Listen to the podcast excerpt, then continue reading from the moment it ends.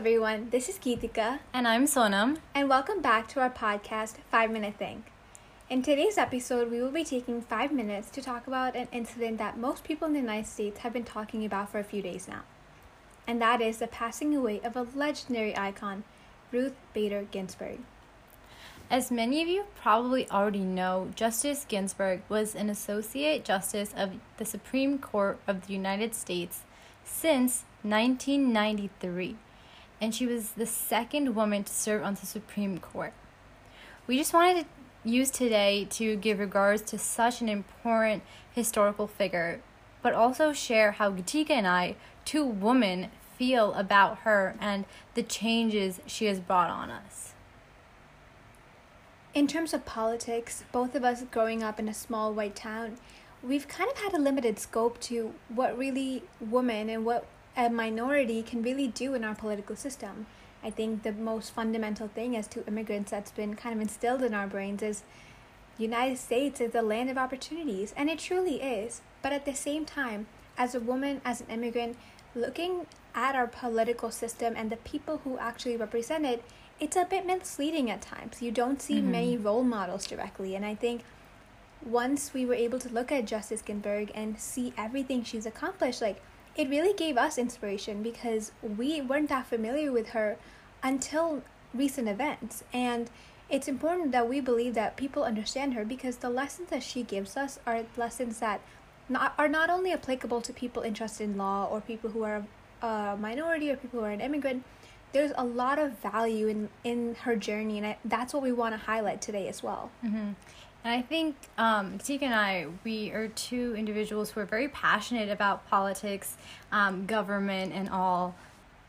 One of our um, biggest connections to politics and governments was one of our favorite high school memories um, model congress.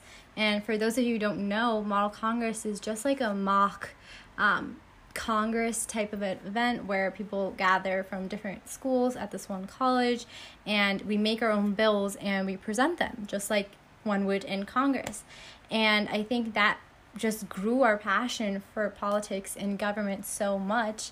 Um Tika, why don't you tell a little bit about what your bill was about absolutely. so you're absolutely right. I absolutely loved model congress. Um i just love talking and debating and all that, but this was really exciting because it was giving high school students the power to actually come up with an original bill. And for me, I actually did it. Um, two, I did it for all four years, but two of the bills that I presented um, thankfully got passed, and one of them was one of my most favorite bills, and that was called the Save a Life Act. So this was actually taking CPR and AED education and bringing it to the high school communities. We didn't want we didn't want like the teachers or the students to only be taught about CPR in a theoretical standpoint and not be actually given the tangible tools to react in a situation where someone might need CPR or AED. So we actually, this bill was actually um, mandating that high schools and that includes the students and the faculty learn this training and actually be updated on it. Yeah. Um, my bill was my bill was also passed during Model Congress, and it was about increasing the funding that's given for embryonic stem cell research. And this is a pretty controversial topic, I would say, but we just, it's such an important topic, and the research that can be done on embryonic stem cells is amazing, and we don't even know how far we can get in medicine with the research. Absolutely. And I think for both of us, like we learned so much, not just about politics, but like about ourselves during the entire mm-hmm. journey.